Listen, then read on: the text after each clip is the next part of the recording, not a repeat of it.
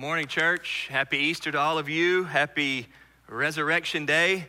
We are happy to be gathered together uh, under, under this capacity. We are bummed that we're not meeting together, but at least we are able to do this. We're able to get into God's Word, and we know that many of you all are watching. I'm reminded of the Apostle Paul in his letters when he would often write, but we are always of good courage. There may be a lot that we could be discouraged about right now. But this very day reminds us that Jesus Christ died on the cross for our sins, and He is alive now, and we live in light of that. And so we are always of good courage. Happy Easter to you all. I want to ask if you would to turn in the Bible to John chapter 20. John chapter 20. For the past several weeks, we have been in the book of Philippians. Our church has been in a series walking through that great book.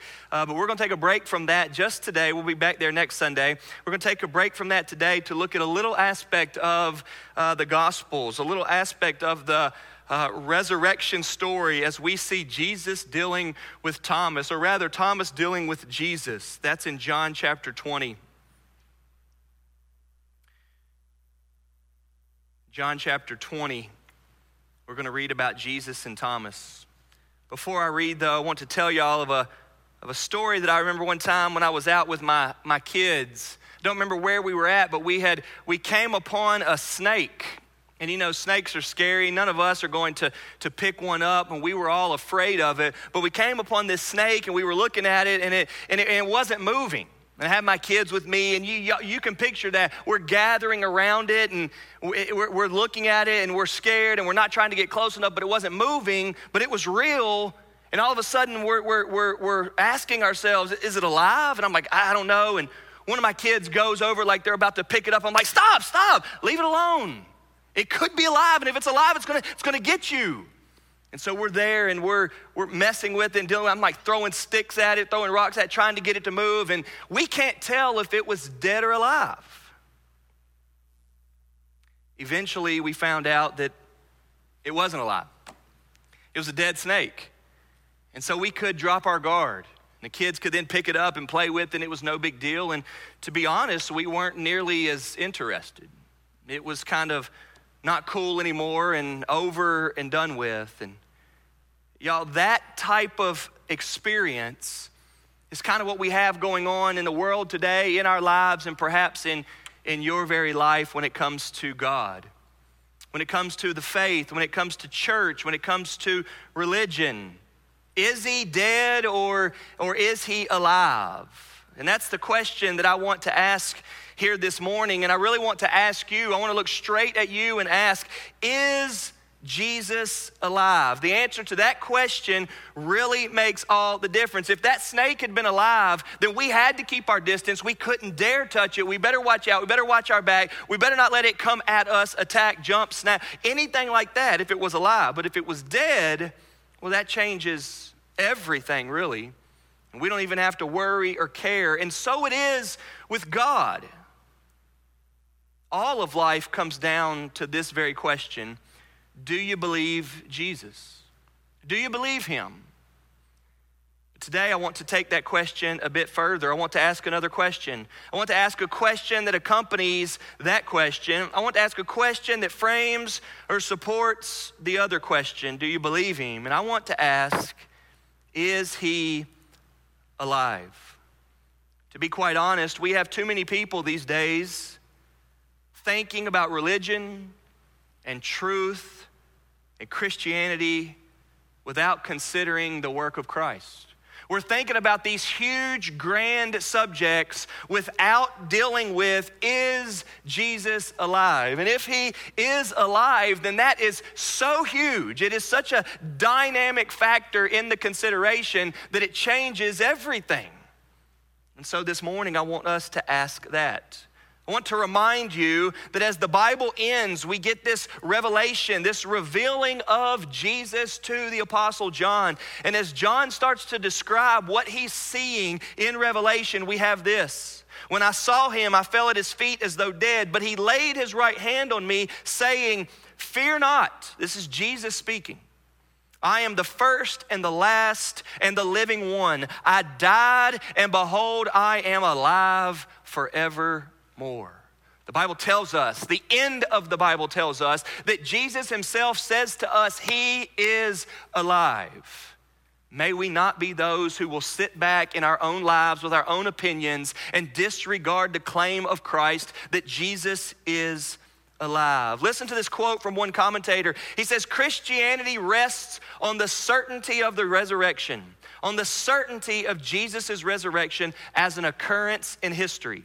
The Gospels have the resurrection as their goal, with the empty tomb and resurrection appearances, and the book of Acts insists on it. We cannot understand history and we cannot understand church history without the truth of Jesus being alive. And yet, here we find ourselves today with so many people disregarding it. So, tonight I want to show you a small piece of the resurrection story we have the resurrection in all four gospels. You can find it in Matthew, Mark, Luke, and John. We have them telling us of how Jesus came and he taught and he lived. He never sinned. We know that uh, to be a sinner is to know that you're going to die. Nobody lives forever. The wages of sin is death, but Jesus never sinned. So when Jesus goes to the cross, we start asking, why is he dying? How is he dying? And we remember the very words of Jesus where he says, he laid down his life, or God gave his son, or God sacrificed his son. We remember that. But I want tonight to look at John's account of the resurrection story. We have the resurrection, we have Mary, we have, uh, uh, we have that awesome passage of Peter and John racing there, and John beats him there because he's faster, but Peter's braver, so he goes in first, right? We have that. We have Jesus appearing to all of the disciples. That's in verses 19 to 23. And I want us to read today in verse 24. John chapter 20, verse 24. Now, Thomas was one of the twelve, called the twin, was not with them when Jesus came. So the other disciples told him, We have seen the Lord. But he said to them, Unless I see in his hands the mark of the nails, and place my finger into the mark of the nails, and place my hand into his side, I will never believe. Eight days later, his disciples were inside again, and Thomas was with them. Although the doors were locked, Jesus came and stood among them and said, Peace be with you. Then he said to Thomas, Put your finger here and see my hands, and put out your hand and place it in my side. Do not disbelieve, but believe. Thomas answered him, My Lord and my God. Jesus said to him, Have you believed because you have seen me? Blessed are those who have not seen and yet have believed. Now, Jesus did many other signs in the presence of the disciples, which are not written in this book. But these are written so that you may believe that Jesus is the Christ, the Son of God, and that by believing, you may have life in his name. Many of you all I know are going to be familiar with the, with the story of the Bible. Perhaps the, the story of the New Testament is more familiar to you, and the story of the Gospels, and even the story of Jesus and his work on the cross. Easter is about that. But this little tidbit here, this short few verses, perhaps you don't know as well. So let's walk through it. This is Jesus and one of his disciples, Thomas. You know, Jesus had 12 disciples. We know some of them really well because they're uh, some of the main characters in the Bible. Thomas, just a little bit. Thomas is known as Doubting Thomas, and here's why. Thomas always uh, seems to appear when he's got a good question. He was a skeptic. Thomas needed some proof. He needed some evidence. He didn't want to just believe if it wasn't something that should be believed. And so we often see him doubting or questioning. Uh, you may remember in John chapter 14 when Jesus says this uh, In my Father's house are many rooms. If it were not so, would I have told you that I go and prepare a place for you? And if I go and prepare a place for you, I will come again and will take you to myself, that where I am, you may be also. And you know the way to where I am going. You know that passage. It's the one about heaven and Jesus getting heaven ready for us. Well, it's, it's there that we see Thomas speak up and say, God, it's John chapter 14. Thomas speaks up and says, Jesus, we don't know where you're going. How can we know the way? Those were Thomas's words. That was doubting Thomas saying, What are you talking about, Jesus? We don't know where you're going. We don't know what you're doing. What, what's all this about? And whatever the way is, we, how can we know the way? And it's where we get the answer, John 14, 6, where Jesus says, I am the way and the truth and the life, and nobody comes to the Father except through me. That whole scene that you, that you may know comes from Thomas asking a good question. What is the way to heaven? Thomas asks. Well, here at John chapter 20, we have Thomas again. And I started at verse 24, and verse 24 comes right after Jesus has just been in this upper room with the disciples post resurrection. So he's appeared to them and shown them that he is alive. The disciples were scared, they were hiding. Everything that they'd been up to for the last three years of living as faithful followers and students of Jesus has now been shaken, it's been disrupted. They didn't know, honestly, what their identities were. Jesus comes and appears to them and he says, Peace be with you. Uh, God is working in them. Jesus is about to send them out. Like he's telling them all of that good stuff. But then we get to verse 24, and it says, Thomas, who was one of the twelve, who was called the twin, was not with them when Jesus came. So he wasn't there. So, the, the proof that those other disciples have that Jesus has come back to life, he has risen up from the grave, he arose. This proof that the other disciples now have, they're living in light of the resurrection. They know that he overcame death, Thomas had not seen yet. Verse 25 So the other disciples told him, We have seen the Lord. Now remember, these 12 guys, in many ways were like best friends. They were truly brothers. They had been with Jesus for the last three years. They have heard his sermons. They have seen his miracles. They were eyewitnesses to the glory of God through his son, Jesus. And he wasn't there. So the other 11 are telling him, hey, he's alive. We've seen him. Hey, bro, he's back. But Thomas, is skeptical. So he says, But he said to them, Unless I see in his hands the mark of the nails, and place my finger into the mark of the nails, and place my hand into his side, I will never believe. Let me stop there for a second.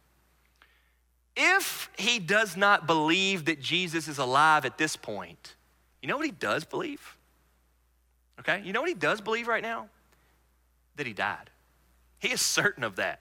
He believes in the crucifixion. He doesn't yet believe in the resurrection, but he believes in the crucifixion. He is telling his guys, his brothers, he's telling these other disciples, no, no, no. You say you've seen him. I'm not going to believe that. He even says, I will never believe unless I can actually see where the nails went in, where the nails went in, where that spear stab went in, because we know that the Bible teaches us that they stabbed him in the side for proof that he was dead, and the water and the blood ran out, and we knew, they knew, we know that he was dead then. They did not have to break his legs as they do to kill the criminals on the cross. He was dead. But Thomas knew that. Listen to me, so much of what life is about, so much of what Christianity is about, is believing that God loves you and he sent his son Jesus to die for you. Now, part of understanding that is then moving forward to the fact that he overcame death and he's alive now, and we want you to believe in a resurrection as well. But here we have somebody, we're right in the midst of it, where he's not believing in a resurrection, but he is for sure certain of the crucifixion. So he's wrestling with this and he's skeptical. And that is here today where many of us find ourselves. I know, you know, we know that we wrestle with the truth. We're often up and down. We have seasons of such surety, and we have seasons of doubt. We waver, we backslide. We, we find ourselves going, man, I'm just not so sure. And we can identify here with Thomas because he's certain of the crucifixion, but he's so uncertain of the resurrection. And he even says, I will never believe. Okay? So that's, that's where that little story ends. But verse 26 picks up and says, Eight days later, so it's been a little bit over a week, eight days later, his disciples were inside again, and this time Thomas was with them. Verse 24, he was not with them the first time. Verse 26, he is with them this time. So it's a big uh, point in the story that you got to notice. And although the doors were locked, Jesus came and stood among them and said, Peace be with you. Listen, uh, if, you, if you don't believe Jesus is who he is, you don't believe in the death, burial, and resurrection, if you don't understand who Jesus is, that sounds like a super crazy, weird part of the story. But since we're dealing with the God man who's already been to death and back, since we know that he came out of the empty tomb, we're not really taken back by that. It's just another check mark in just how awesome he is. We praise God for his son, our Lord Jesus, who died for us and now lives and reigns forever. When he shows up in an empty room where the doors are locked, we just say that's just who he is. That's how he does things. He is truly that glorious. And so he says to them, Peace be with you. The exact same thing he said in verse 21 the first time he met them in the room, peace be with you. But he's come back this time to bring peace again. And I think he's come back this time to bring peace again strictly because of Thomas. Verse 26, peace be with you. Verse 27, then he said to Thomas, Hey, Jesus wasn't there when Thomas gave that little speech in verse uh, 25 that he said to the other disciples, Hey, I need some proof, and until I can touch it, see it, feel it, I will never believe. Jesus wasn't there, but listen, you better believe he heard. God hears all things. Now, God may answer prayers only according to His will and only according to the name of Jesus, but God hears everything. One of the things that I love to say at funerals, and one of the things I love to remind my children, is that God has more ears than us. God is the spirit. He doesn't actually have ears, but He hears everything. He hears my thoughts, He hears my whispers. He hears my complaints. He hears my screams. He hears my bad attitude. He hears my cursings. He hears, listen, he hears my cries. He hears my heart's longings. He hears my prayers. God hears it all. Now, He's God, so He can answer how He wants to answer, and we trust Him for that. We have been taught to pray to Him through Christ by faith, and He will answer according to His will whatever we ask Him. But take Note here that when Jesus shows back up, he goes straight at Thomas and he starts answering and addressing what Thomas had been saying when Jesus was not there. So, doubting Thomas is thinking he needs proof. And, and at that part of the story, we're kind of wondering is he going to get the proof?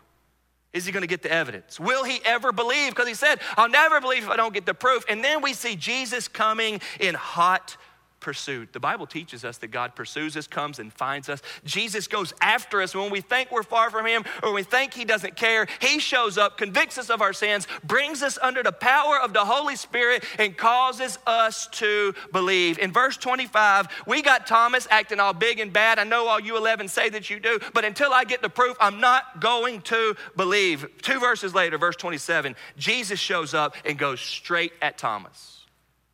And the first word we hear is, Give me your finger.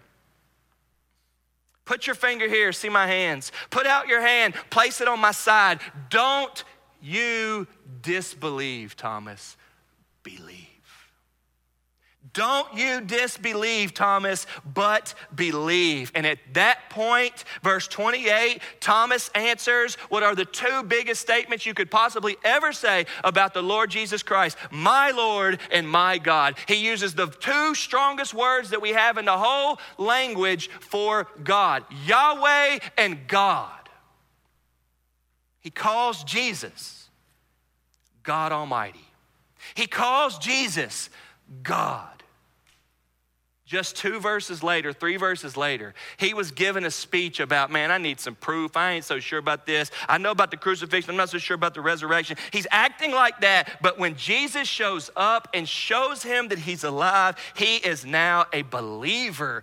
Thomas believes that Jesus is alive. Then Jesus has a comment that's not for Thomas so much as it is for us, it is for the history of the church, it is for the rest of the world, it is for the future. This verse 29 is not so much for the disciples and those people living there, it is for those who would read it later. He says, Thomas, have you believed because you have seen me? He's asking, what is the grounds for which you believe really?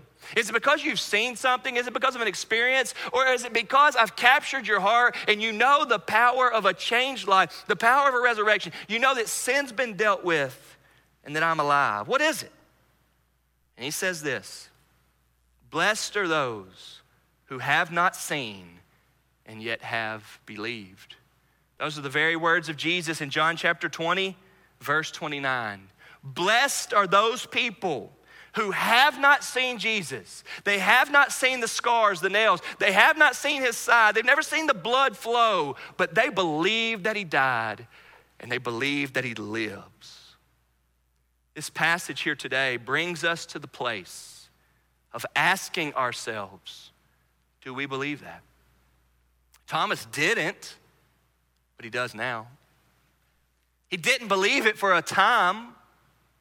There were several days I guess, let's think about this. I guess if he died on a Friday, Thomas, Thomas started really doubting then, and then he rose on a Sunday. On the third day, he rose. And then the Bible says there at verse 26 that it was eight days later. So maybe in Thomas's life, there was about an 11 day window where he thought Jesus was a fake and a phony. He was awesome. He lived, he ministered, he served. He really did help people. He was a great teacher. He was all of those things, but he is not the living Savior God. He is not the suffering servant that God sent to die for the sins of the world. He is not the Messiah.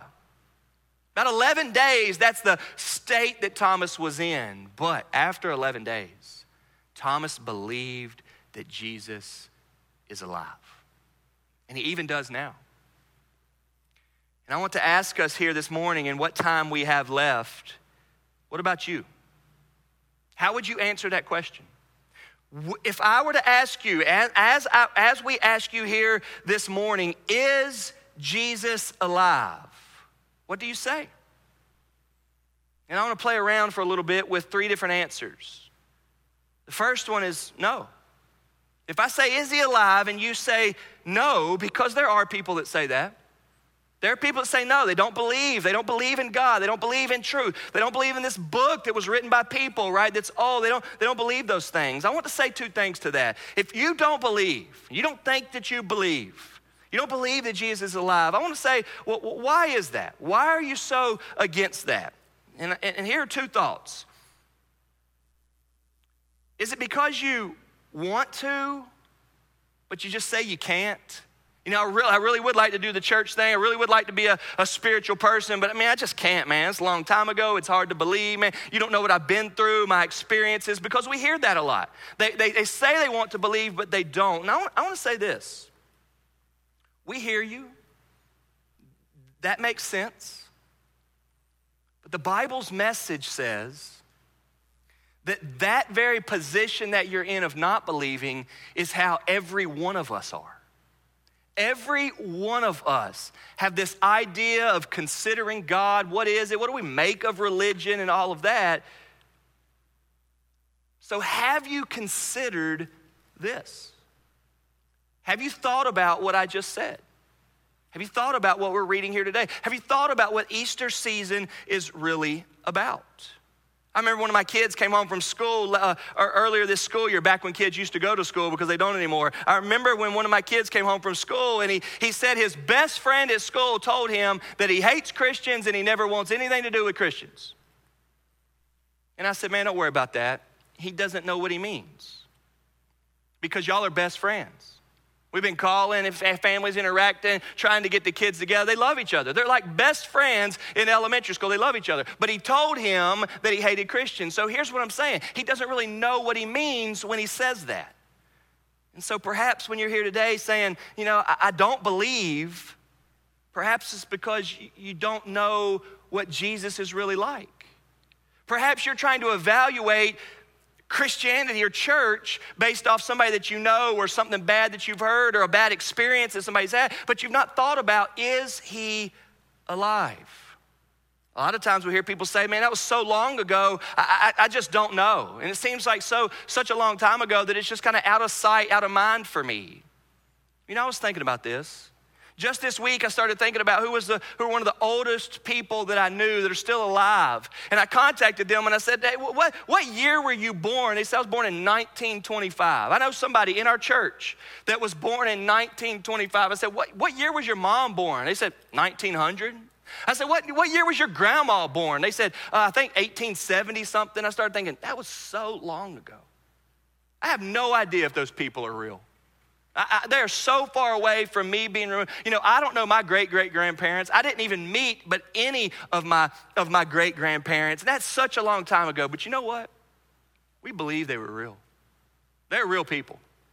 And we would be very foolish to act like I'm just not going to take them serious or that they were real or, or that they actually said anything or did anything such a long time ago. Folks, history may be skewed a little bit, but history is something that we should not ignore. We have people believing throughout the centuries that Jesus is alive. If your answer today is that you don't believe, then I want you to hear that the Bible says, would you consider it? Would you see that there are lots of people that don't believe? And the Bible wants us to come to the place where we say, I've not thought about that. Bible says he died because he loves you. The Bible says he died for us. Do you believe it? Will you consider it? Some people say, No, I don't think he's alive. But there's another category. Some people say, I don't know. Some people say, I don't know to that and I'm not sure. And to that, I want to say, man, this is good. This is honest. That's a fair, that's a fair answer. This is the very thing that the Bible wants us to address. The Bible, in and of itself, is, is, is cool because it wants us to be people that say, hey, there are people that don't believe. If, if you don't know this about God, the Bible is not antagonistic against people that don't believe. The Bible is an invitation to people that don't believe. The Bible is set up where God wants us to always be going and telling and inviting and explaining. The Bible over and over again says, hey, go and tell them and go and tell them. Hey, go and tell the kids. Hey, make sure you tell your grandkids. Make sure the generations after generations after generations. That's what God is like. And so, what we find in the Bible is the truth of God that God wants people who don't believe to come to believe. This happens. This is our story. This is how lives are changed. I remember years ago, I was working in a restaurant. When I worked in a restaurant, I used to carry this pocket Bible in, the, in, my, in my back pocket. And one day I had a little break, like a 10 minute break, and I sat down at one of the booths and I was reading my Bible. And a coworker walked up and he said, Man, what are you reading? I said, I'm just reading the Bible here. He said, The Bible? He said, I've never read the Bible, ever. Y'all, there are people like that. And so I don't know what he believes, but he doesn't believe the truth because he doesn't know it. But I also realize that he could if he would consider it, if he would hear it, if somebody would tell him about it, but he didn't know it. He said, I don't want you to preach to me. This is a true story. He said, I don't want you to preach to me. I, I want you to tell me just in a short sentence what that book's about. And I was thinking to myself, man, I don't know. I said, I'll tell you one verse.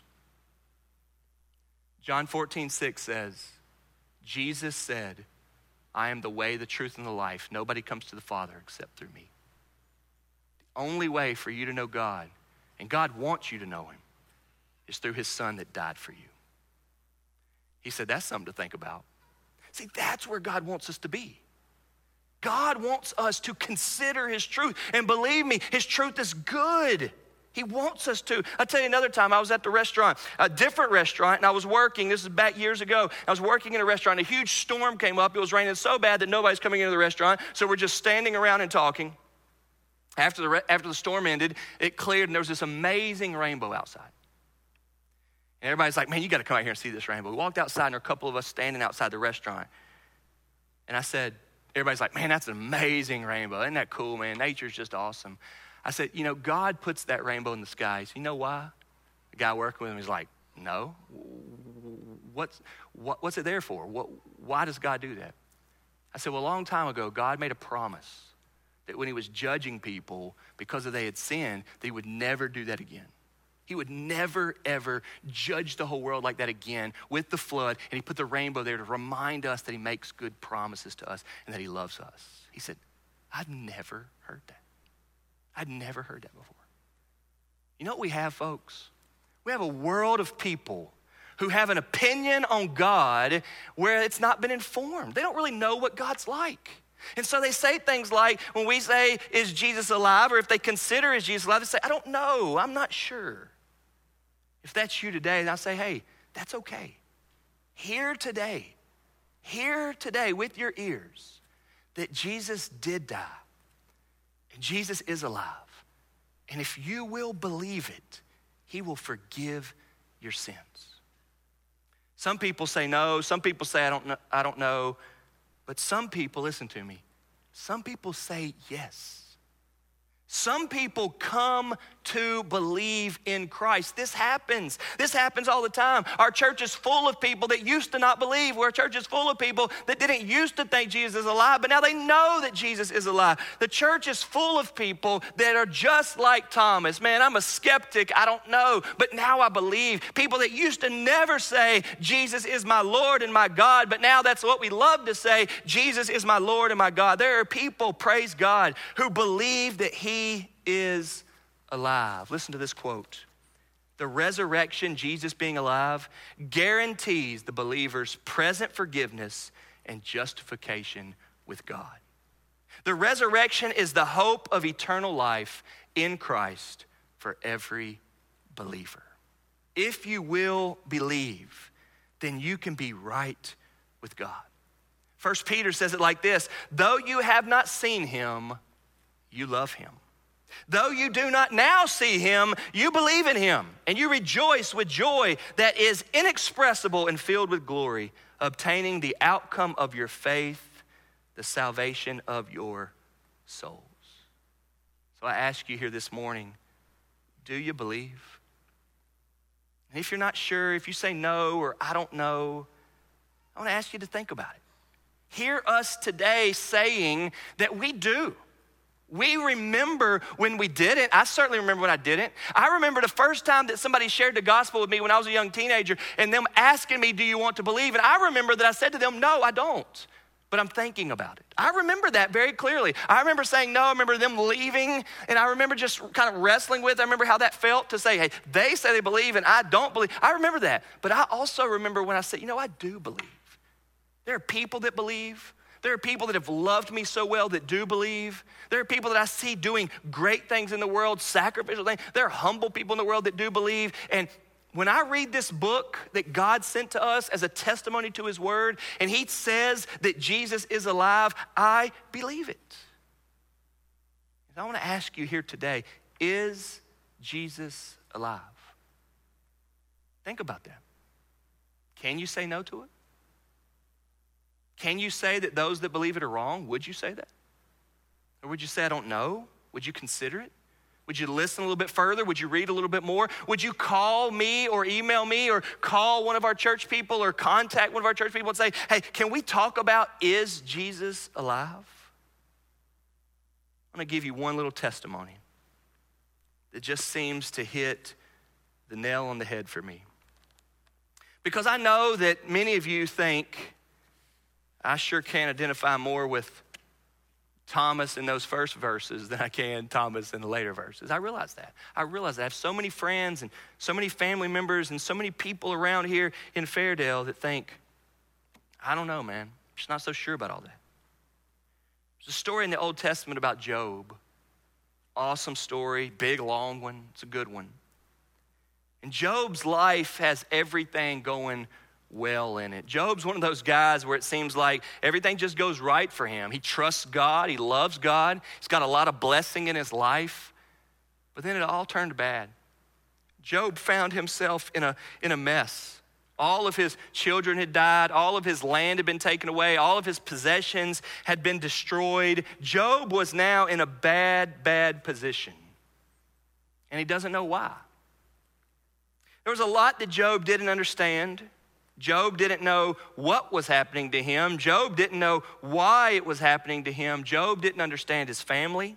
Job didn't understand his friends. Job was suffering. He had lost so much. He had lost his status. Job had lost his identity. There was so much that he, listen, admittedly, painfully, and, and ashamedly didn't understand. Job was hurting, he was broken, and he didn't have answers. He had a lot of questions, but no answers. When you get to Job chapter 19, he says this Oh, that my words were written. Oh, that they were inscribed in a book. Oh, that with an iron pen, with lead, they were engraved in the rock forever. For I know that my Redeemer lives. Job says, There is a whole lot that I don't know and I don't get. But the one thing I do know is that I have a God who loves me and is my Savior. Folks, Christianity is about Jesus being alive. Hear these lyrics. There's a reason why the curse of sin is broken.